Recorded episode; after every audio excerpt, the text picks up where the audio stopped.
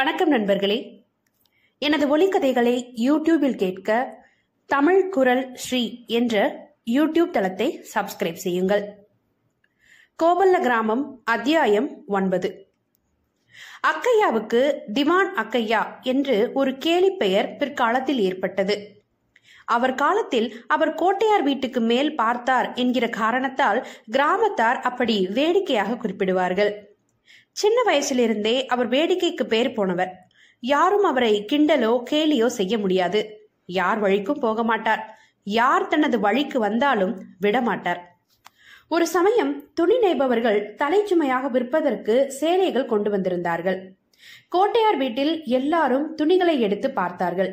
அக்கையாவும் பார்த்தார் சில துணிகளின் நிறங்கள் மனசை கவர்வதாக இருந்தது.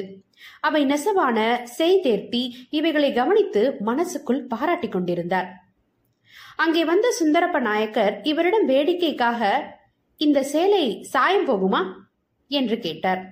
அவ்வளவுதான். அவருக்கே உண்டான பார்வையோடு சுந்தரப்ப நாயக்கரை பார்த்து அந்த சேலையை காட்டி குளத்து தண்ணியில அலசுனா சாயம் போகாது என்று சொல்லி நிறுத்தினார்.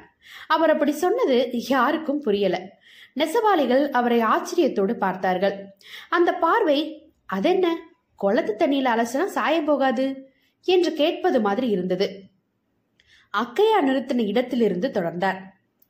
ஆத்து தண்ணியில அலசினா சாயம் போயிடும்.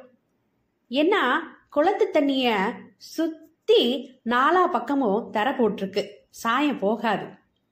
நெசவாளிகளுக்கும் மற்றவர்களுக்கும் அதுக்கப்புறம் தான் புரிந்தது அவர் கொண்டு வந்த தோரணை. ரொம்ப நேரம் அதை அனுபவித்து சிரித்தார்கள். அக்கையா பிறந்த குடும்பத்தில் அவரை தவிர வேறு யாரும் கிடையாது. ஒரு தடவை அந்த கிராமத்தில் வினையாண்ட பயங்கரமான பெரியம்மை நோயில் அவர்கள் அனைவருமே இறந்து போய்விட்டார்கள். அவருக்கு ஒரு சின்ன வீடு மட்டுமே உண்டு. அவர் அனாதையாக ஆனதும் மங்கத்தாயாரு அம்மாள் தங்களுடைய கோட்டையார் வீட்டுக்கு அவரை கூட்டிக் கொண்டு வந்து விட்டார் அக்கையா ரொம்ப நாள் தனது குடும்பத்தாரை நினைத்து அழுது கொண்டே இருந்தார். அப்புறம் யாரோடும் பேசாமலே கொஞ்ச நாள் இருந்தார். சொன்ன வேலைகளை மௌனமாக செய்வார். போட்டு வைத்ததை நினைத்தால் சாப்பிடுவார்.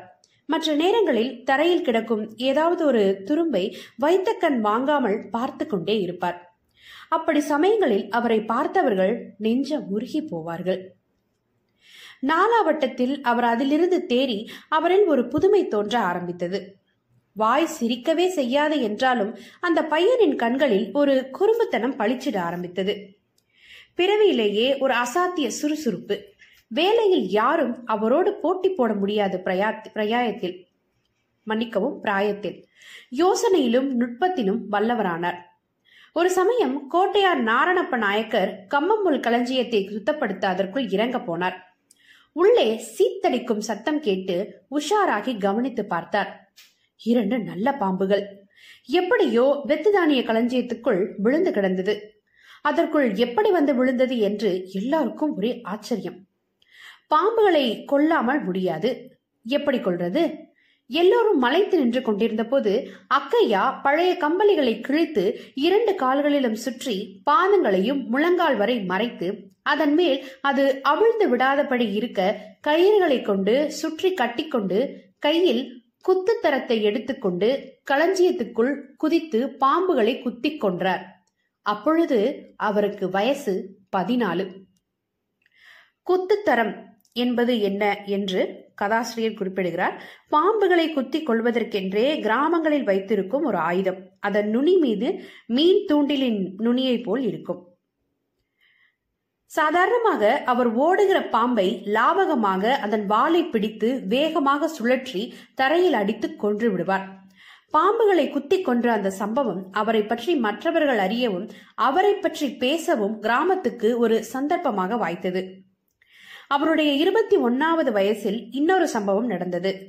கோவல்ல கிராமத்தின் தெற்கே இருக்கும் உடங்காட்டிற்கு அவர் முள்வேலிக்கு உடைமுள் வெட்டி கொண்டு வர போயிருந்தார்.